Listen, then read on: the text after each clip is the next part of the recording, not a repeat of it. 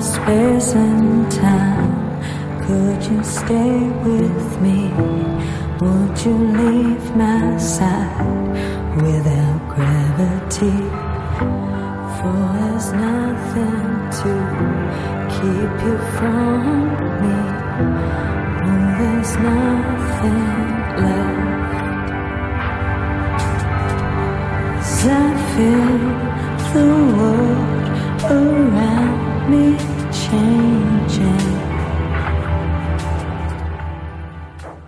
Hey, this is BT Wolf, and you're listening to Orange Juice for the Ears on Dublab. And today it is such a pleasure to be joined by multi instrumentalist, laughter therapist, cosmic composer, Laraji. Good morning. Good morning.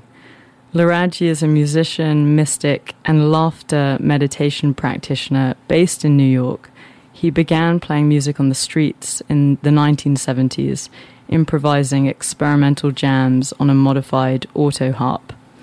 One night in Washington Square Park, Brian Eno saw Laraji play and invited him to record an album for his seminal ambient series. Laraji's extensive body of work, much of which he recorded at home and sold as cassettes during his street performances, has since seen high quality re releases from boutique record labels like Stones Throw, Soul Jazz Records, and the Numero Group. Laraji's truly celestial music is exactly that. As Laraji describes, the intention is to lift the listener out of their emotional heaviness in this world space and provide a glimpse of an alternative space. Laraji, it's so, so wonderful to have you here today. Thank you. I feel welcome indeed. Uh, And we just heard a song which we made together, which as yet doesn't really have a title, but I like to think of it as Orange um, because that's something that seems to connect us both. Have you done quadraphonic tracks before? I don't recall being involved with a project of this nature, not designed for quadraphonic play. Of course, I've recorded multi tracks. What did it feel like to hear that in the quad setup? I got to hear it in New York at the Ace Hotel, and it was uh, demonstrated in four four speakers, softly immersive. It was easy to just be present in the listening experience. Very positive. Nice. I heard more or felt more than listening to it in stereo. I agree. You feel a lot of other. Well, I think it's both frequencies, but it's where they're coming from, um, and even being able to have the you know the motion of the track. And there's a lot of motion. hmm Yes, movement, rather than just stereo field, there's a quadraphonic field now. So I'm so happy we met, and we met through um, Kamran, and he was doing this quadraphonic release to celebrate Bedrock's 10 year anniversary and Dublab's 20 year anniversary. Um, and I remember our first phone call, and uh, your aura or your presence definitely, you can definitely feel it, even if I'm in LA and, and you're in New York. So um, I was really delighted that we got to work together. Fun. And what else is going on for you here in in LA this time? What initiated this visit to LA was an invitation to my partner and myself to perform at the Lodge Room, which happened last Saturday. And after the visit was confirmed, then we uh, were extended a visit to play for the Art and Resilience Festival in Ojai. And this week is with uh, Dublab's anniversary celebration tomorrow. And also just to get some committed sunshine and warmth from the California kind. So the nature of this show, Orange Juice for the Ears, um, which is taken from an Oliver Sacks quote about the power of music and how it goes way beyond just entertainment. I I ask every you know guest who comes on the show what this specific quote means to them, and the quote is, "Music can lift us out of a depression or move us to tears. It is a remedy, a tonic, an orange juice for the ear." Uh, I I think I understand that we take our cues from the most dominant influence or presence in our environment. And uh, if we are in a, a flow of depression, it could mean that we're taking our cues from a negative thought or from a limited sense of who and what we are at this particular point in our evolution. Music can overpower that inner suggestion or that inner object of focus and provide the listener with a different sense of environment, a different sense of space, time, architectonal feeling, so that the listener can be lifted out of the sense of being a, in a corporeal body grounded by gravitation and transferred into a sense of being omnispatial, ultra low density, superluminous, a being that is beyond the experience of depression or beyond the, the symptoms of being in a mortal body. Wow. Could not have put it better myself. That was amazing. Um, and talking about the power of music, let's also talk about the power of laughter. Well, power, by its infectious, contagious quality, can reconnect someone who is not presently connected to their laughter or the joy of existence can over once again provide an environment, a stimulating environment, sound environment within which the focus of the listener is shifted from objects of depression and woe onto uh, sensation of joy and celebration. The uh, wise ones say that our basic fundamental nature is bliss. That's home base. Uh, and when we peel away the layers and the ribbons that have tied us up into uh, whatever we call ourselves, we peel away these ribbons, these layers, and the underlying residual or the underlying foundation is an ocean of eternal bliss. Laughter is a language of bliss. Laughter, supposedly, if we're laughing fully, heartily, totally in it, that we're not processing linear thinking.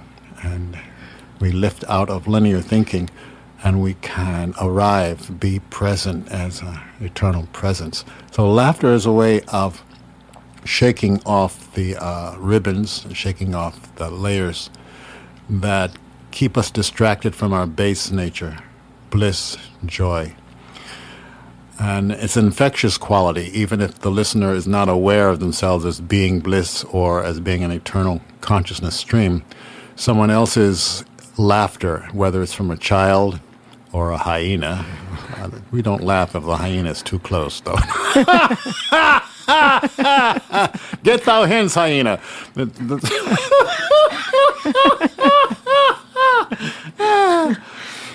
so.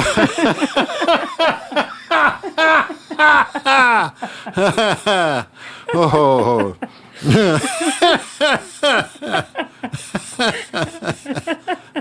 So the infectious quality of laughter can break the um, the spell of mundane heaviness, whereas, uh, which you just demonstrated perfectly. oh wow! And actually,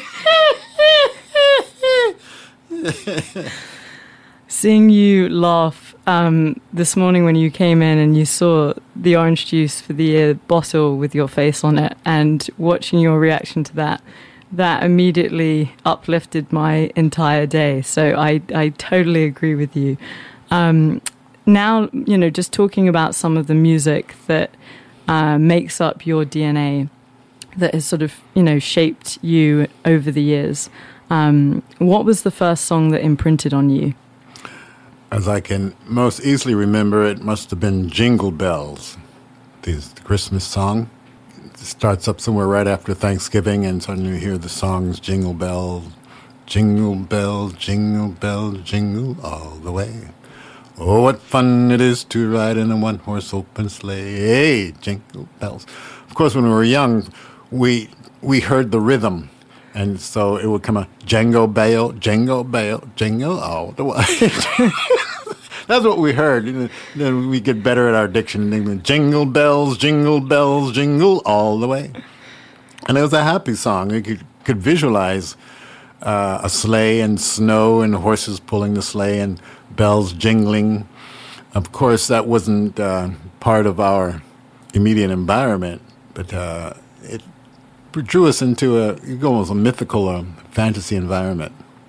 Let's take a listen. Even though we had the perfect rendition, let's take a listen to Jingle Bells by Ella Fitzgerald. Dashing through the snow in a one horse open sleigh. O'er the fields we go, laughing all the way. Bells on bobtail ring, making spirits bright. What fun it is to ride and sing a sleighing song tonight. Oh, jingle bells, jingle bells, jingle all the way. Oh, what fun it is. Yeah, Ella. Perfect. That was Ella Fitzgerald uh, and Jingle Bells. And I'm here this is Orange Juice for the Ears on Dublab, BT Wolf, and I'm here with the wonderful Laraji, and we're talking about his Orange Juice for the Ears, and that was uh, the song that he first remembers sort of imprinting on him as a. How old were you? See, uh, I was eternal, but the body was about, I guess, two or three. And uh, generally, what comes with that is uh, a high promotion of Christmas holidays coming. So there was getting ready for the Christmas tree, uh, gifts, cold weather up in northeast United States, New Jersey, and wearing heavy clothes. But the excitement of Christmas, it sort of stoked the fire of Santa Claus is coming. Yo. didn't question didn't question Santa Claus at all. No. We didn't have a chimney. I don't know how he got in that house. I know, you Christmas, and um, we didn't question the idea that he would service a whole planet with one sleigh. Why? Why question these things? No, no. As a child, no. You, that's the childlike imagination is open. Yeah. And you say that your body was born um, was it just outside of Philadelphia? Probably inside Philadelphia. I don't know what area. Hahnemann Hospital mm. was the uh, scene, and uh, of 1943. At, um, the body, the family, we lived until technically I was two years old. We moved to New Jersey, mm. Perth Amboy, New Jersey. And was music a big part of your upbringing? Yes, significant church was going to church on Sunday, Sunday school, then church.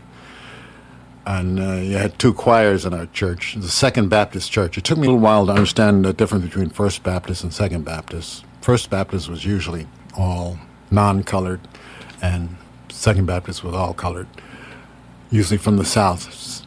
And so we had two choirs, uh, usually a Southern gospel choir and usually a, a general more sedate choir and an organ player. So music, singing was a large part of the opening, the middle, and the closing of church services. And occasionally programs in the afternoon or in the middle of the week that would invite visiting choirs. And I remember uh, being exposed to Negro spirituals by visiting college choirs from the South, having a lovely listening experience to that. And you also picked up um, music yourself pretty early in terms of was it the violin and the piano? Yes, our school system in Perth Amboy, New Jersey, encouraged music at the fourth grade level. I think I was my buddy and I were ten years old. We're two twins, so their violin was my choice. We were given a choice of violin, trumpet, or clarinet. And something in me at the cellular level jumped at the opportunity to explore the violin, and my mother was very open to it.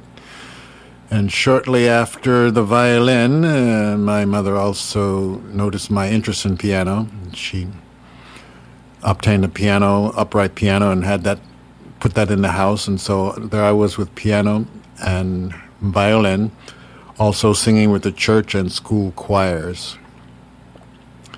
And eventually into high school, we added the trombone. So I was playing the trombone, marching with the high school marching band, playing for football games, playing uh, second violin in the school orchestra. We played a lot of Broadway music, Jerome Kern and Rodgers and Hammerstein, and also singing in the choir. So that was full musical. And off out of school, singing doo wop on the corners. Occasional groups would pop up, and I would hang out on the corner singing doo wop. You know what doo wop is? Yeah. I haven't met anyone who doesn't know what doo wop is. I bet you if I go to Outer Mongolia, say, you know what doo wop is? Oh, I know what it is. Everybody knows doo wop, and I'm impressed. How do you know about doo wop? I thought it was just indigenous to uh, the street corners. And you said, um, you know, I read somewhere that you said music gave me the wings to escape from the tyranny of the adults and move into other dimensions. Yes, I would imagine many teenagers or young people can relate to that. So when you go to your room, shut the door, and crank up the sounds, and then uh, what you're doing, your wings, yeah, it takes your emotional imagination out into uh, other realms so you can feel a lack of restriction, lack of harnesses, open, soaring, diving, dancing, or some could call it numbing out. Could uh, just block your, uh, numb your senses to uh, any oppressive elements in your environment. So it sounds like music was from a very young age part of your life, and then you went and studied composition and piano at Howard University. Um, but then your focus at that time was more on comedy.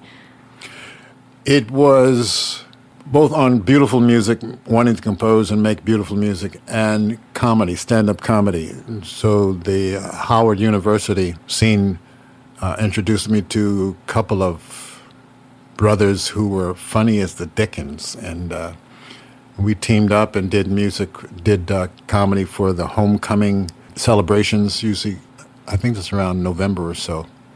And uh, stand up comedy for, I guess, some private events. And that uh, encouraged me to, at, after four years of Howard University, to come to New York and experiment with uh, trying my hand at stand up comedy in uh, New York City. Started with the bitter end, floated it around. What tools did you learn through that? Through the what? Through comedy, through stand up performances and. Well, through stand up comedy, I learned how to sit down. but I also learned uh, that my focus was uh, still developing, and it was going hand in hand with my exploration of consciousness, mind science, and metaphysics and positive thinking. And what clashed was my, uh, my sophomoric humor and understanding the laws of consciousness. That is, polarizing, using elements of polarization in comedy. And yet I was studying the laws of unity through mind science. So eventually uh, I abandoned uh, stand up comedy as uh, my focus of future because it was conflicting with my underlying understanding of that we're all one and that getting laughter at the expense of polarizing was an expense I was no longer willing to. And the blessing was somewhere later on down the line, I was blessed to to find that I could really re enter that field of the joy of laughter through laughter workshops, where necessarily you don't have to polarize someone. I love that. I think that is so true, and I think um, it's very astute to realize that because a lot of people just would see laughter, whatever form, as being positive. But obviously, if it's if there's a negative consciousness attached, then yes, it uh, it's laughter, jokes. They're all forms of affirmations and uh, they're statements. If you laugh one way, you're actually affirming that we're in a limited body and we're on opposite poles of uh, reality, and it can reinforce a negative belief or myth about ourselves as a race or as a civilization. Tell me about the first album, and I know it's not specifically an album, but uh, let's say album in quotation marks that shaped who you are. Oh, the clairaudient experience, it never happened. The reason why is because the teaching is that it, the now is the constant and everything is going on now. But for the sake of the listener who's wondering what the heck am I talking about, it happened 1974 during my explorations with meditation, mind science, various forms of uh, mind altering uh, recreation, and uh, deep meditation, a deep discipline, discipline of um, sitting in an easy chair from about 12 midnight to about 5 in the morning. And the practice was usually opened by deep breathing, uh, focusing, and taking off all layers, mentally discharging all titles from my sense of self.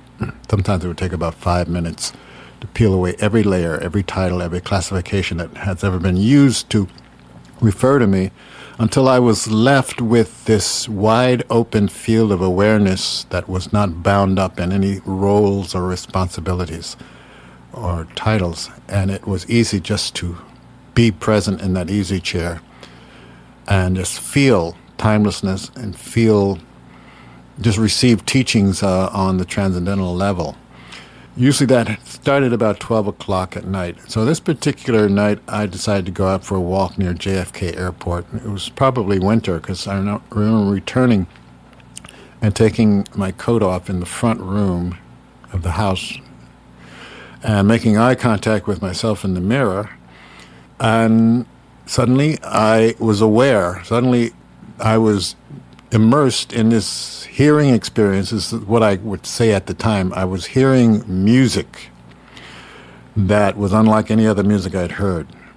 Multiple layers of brass instruments just soaring and jamming and just winding this most insane, uh, you could call it jazz, beatifical celebration uh, there was no sensation of it ever having had a beginning or an ending, and it uh, it was activating an emotional response inside me, uh, emotional memory of what eternity is and uh, the unity of everything, a unified field of everything going on now. Uh, my analytical side was saying, "How is this happening? And w- this isn't the kind of sound that is." emanating from some radio upstairs and coming to my ears uh, by wave or compressions. This was myself as consciousness being aware as a field of infinite sound, music. So I knew I couldn't record this, I couldn't write it down. I was saying, what am I going to do with this experience? Because it set a new model for what I wanted to do as a musician. And that is, I'd like to have this experience and share it with the world, I mean, this is what music is about: finding your groove, finding your your mystical, magical musical formulas and recipes, and then sharing them with your field, your kinfolks, your civilization. So that might have lasted about five or ten minutes. And uh, after it subsided, I went into my meditation practice. The next day, I'm just kind of mesmerized by what was that all about. I went to a Lincoln Center library, music library, and started just groping around for trying to find something that would talk about this experience. And I did find some books from uh, the Sufism, also from uh, yoga traditions, and uh, some scientific traditions talking about the music of the spheres, the inner sound current, the uh, nadam, the soundless sound, and I said, ah. And uh, a, a yoga book broke it down for me. Said there are 10 aspects of this listening experience.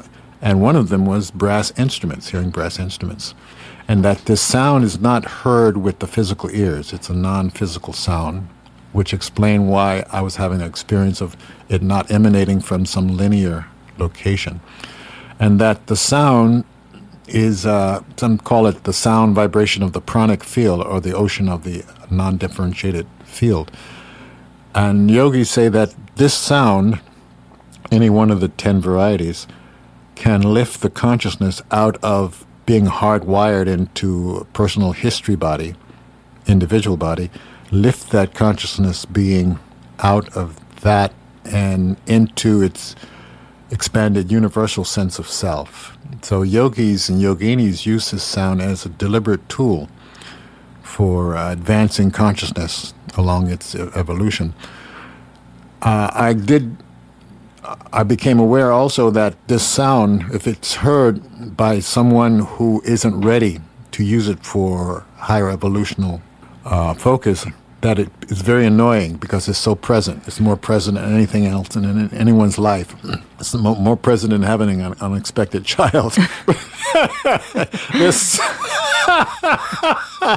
this sound is so present that it's annoying. It's distracting, and so it's titled tinnitus, I believe. And doctors uh, are invested in helping someone who isn't ready to embrace it with loving respect, to mask it or to dim it out or numb it out. And when I hear people in that case, I say, wow, you've got a gift there. And uh, of course, they're not ready to receive it that way as a gift. It's annoying, it's distracting, it, it can distract you from what you feel is your essential purpose in life at this moment. But in fact, that connected you with what you felt was your essential purpose in life. Yes. Mm-hmm. Of course, I had to do some research on it to understand it more clearly what it was, so I wouldn't mis- misrepresent it. So that began a new path for you. And I know that you swapped your guitar for an auto harp, and that was this um, also very pivotal moment where this instrument kept on unfolding in a way like a meditation. Yes, that uh, incident in the pawn shop happened about a month or so after that hearing experience or that sound experience that never happened. It was also at a time I was living in South Ozone Park in Queens and what was convenient for me at the time was to walk and visit with uh, a meditation community that was founded around a teacher called Sri Chinmoy. And his platform was heavily soaked in music and uh, musicians and inspiring his students to uh, give a lot of respect to music and the power of music in your spiritual evolutionary life. And so I, I wouldn't be surprised if my kind of loose association with that community at the time helped me to be prepared for having that kind of experience. And you then started bringing um, that meditation and sound onto the streets and busking with, you know, that intention. Um, tell me about how you got your new name. Mm, busking, which wasn't a term I was using at the time, I, I was using the term making money.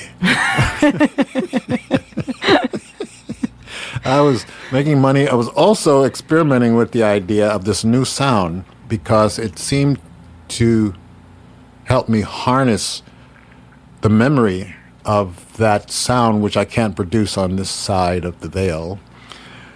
Um, that sound opened me up to another dimension, altered dimension. You know, you, you run around thinking there's four walls, three dimension, maybe four dimension, and suddenly this sound made me very aware intimately of another dimension that's permeating this seemingly concrete world. And so here I was now with this ability to focus upon and as an alternative dimension. And the zither kind of provided me with ability to craft a sound that would address that emotional memory awakening inside myself. And playing on the sidewalks in New York with the open tune zither allowed me to tap into the drone, harmonic drone. Drones help to awaken the sense of the continuum of consciousness. And playing on the sidewalks of Brooklyn and Manhattan would attract people, producers, uh, workshop leaders or meditation people, and they would kind of steer me toward yoga groups or meditation groups or uh, uh, spiritual centers in New York. One of the spiritual centers was a place called the Tree of Life in Harlem, owned and operated by a brother named Kanya Kekumbi. And I would go to that corner of 125th Street and Lenox Avenue at this bookstore, the Tree of Life, and offer my music for their psychic fairs or any uh, event that was going on there. I'd play outside on the sidewalk. And two of the brothers at that time, after listening to my music for years, said, "You know, we've been listening to your music for a year, Edward, and we we think that uh, the experience we're getting from your music, we did some research and came up with a new name for you. Uh, Edward doesn't seem to match our experience of the music that's coming through you. And I said, uh oh, you've got a name for me? You know, I'm thinking, if they reveal the name to me and I don't like it, this is going to be embarrassing. So I said, let's meet in Central Park tomorrow and we'll have a ceremony. So we met in Central Park. Well, up to that point, they didn't know me that personally to know that I had had a deep experience with the sun and that I was opening to having a new spiritual name that would be three syllables and would have embraced the sun. They didn't know that. And when they revealed the name to me, it was Laraji, which was a name that honored the divine aspect of the sun coming down into civilization and lifting humanity up. And I was impressed. Wow. Three syllables, do with the sun. And I altered it by adding one more A to the name so that there would be, in uppercase, three triangles visible to the eyes. I didn't know at the time that in Egypt, Ra had two A's. I didn't, all of this is happening. So I accepted the name Laraji about 1979. And the first thing I didn't do was call home and say, Mom, I got a new name. That's the first thing you don't do. You, What's wrong with the name I gave you?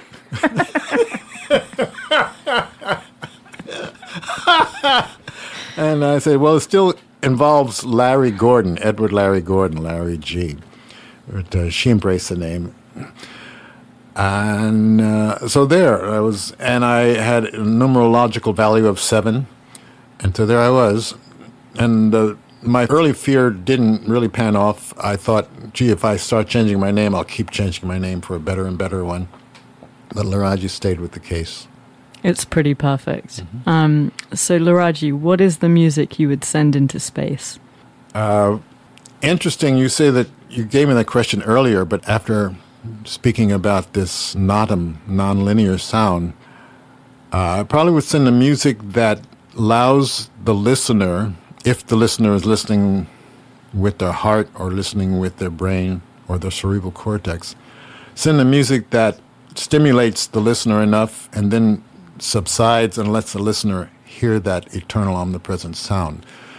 And then the music that I think I would send in would be. Uh, I forgot which one I gave you. It would be uh, music in a celestial water garden, which is a wafting, drifting kind of music that contains water sounds and also suggests a state of peaceful, comforting contemplation so that the listener is invited to be where they are without anxiety, without tension, without stress. Let's take a listen to In a Celestial Water Garden by Laraji.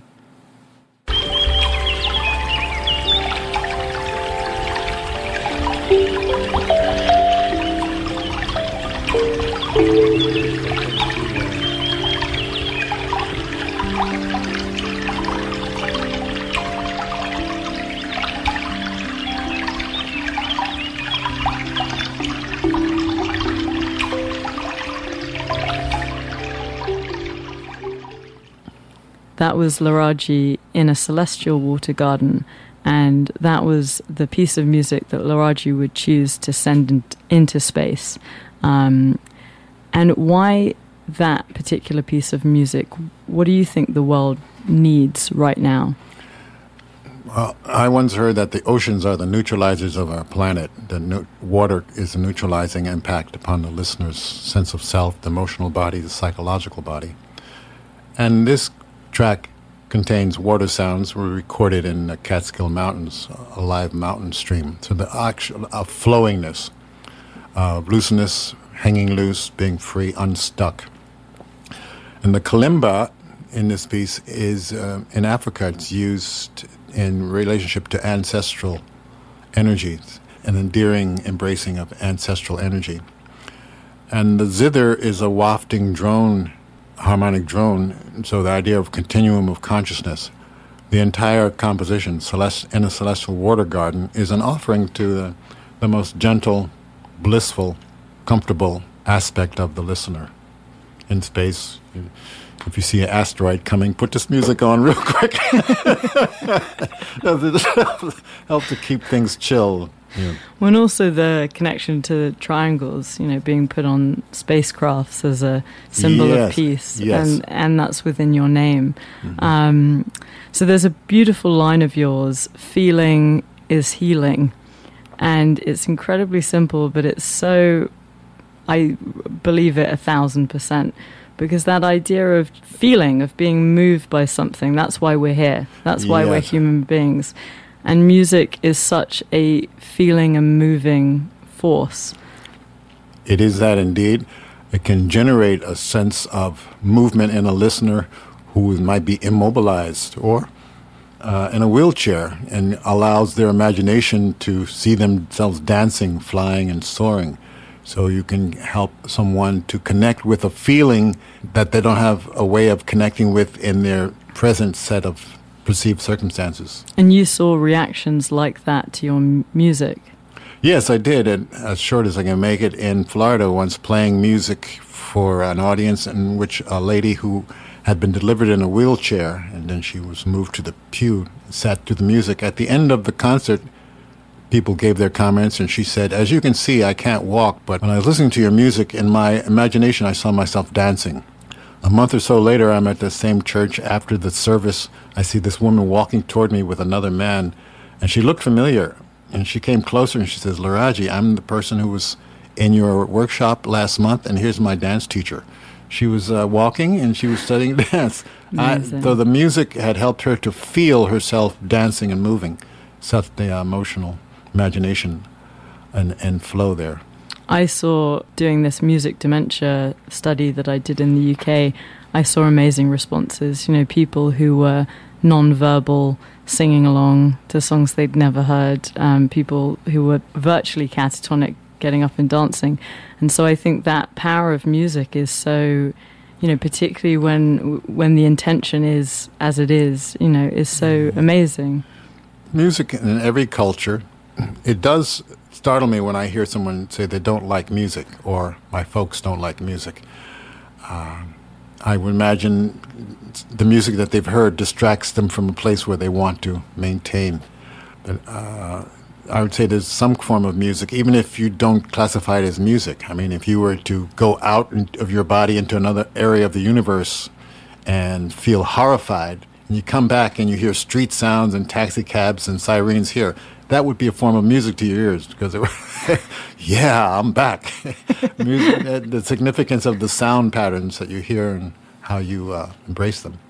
So, moving to the part of the show uh, which is always sad, or maybe not sad, um, given who I'm speaking to. Um, what is the song that you would like to have play at your memorial? Uh, hey, look, he's moving. One.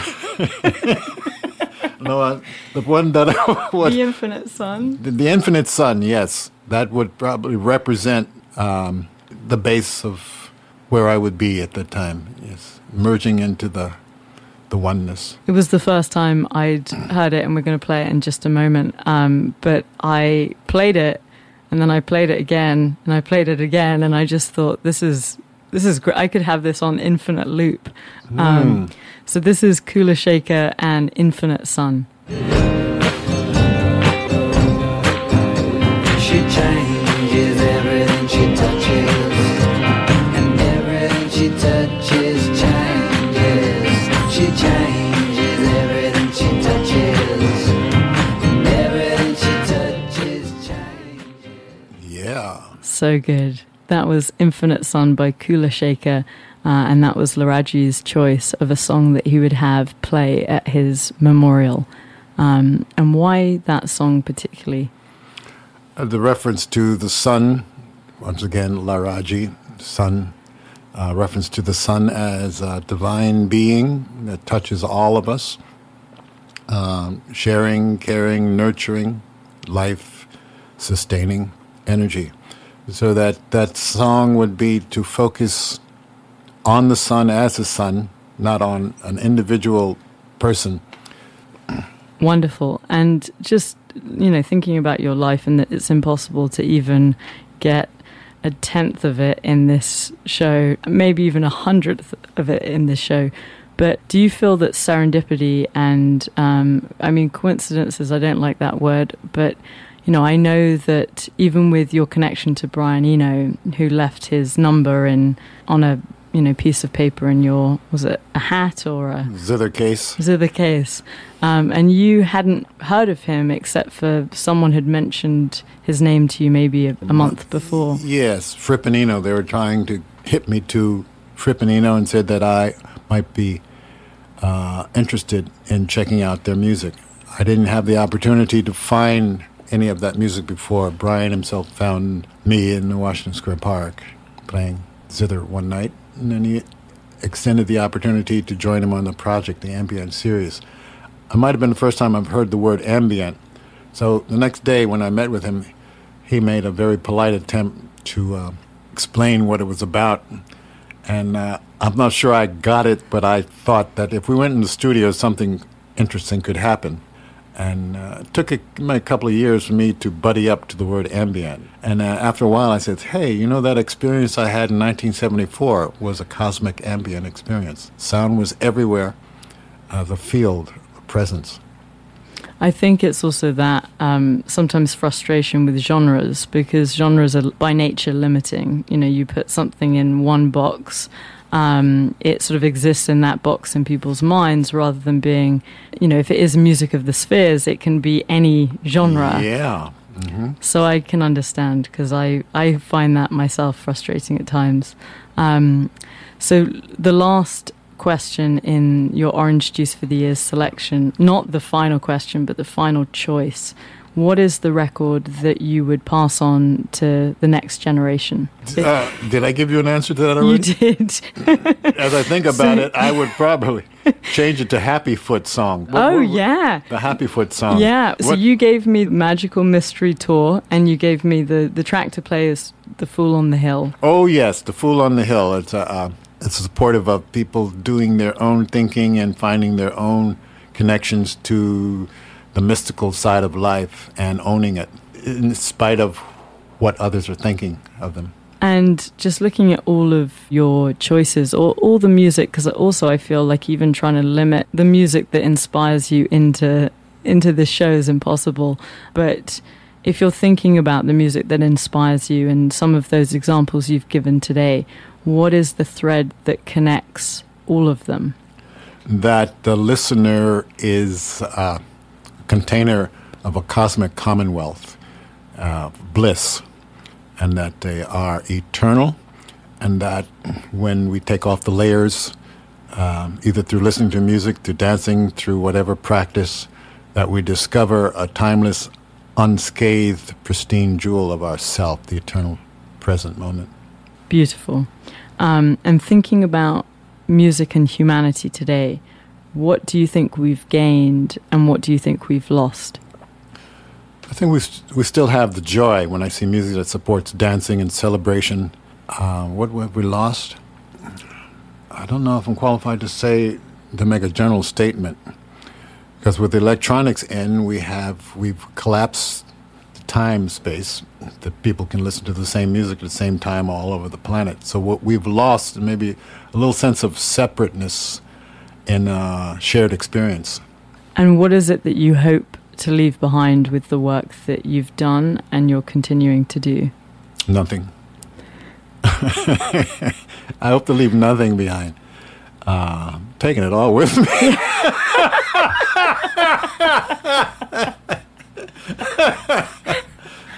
no, uh, really, I don't think there is a behind or a forward.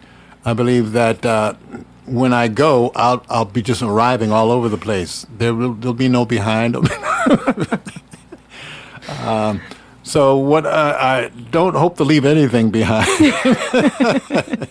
just become more present with the, all that is.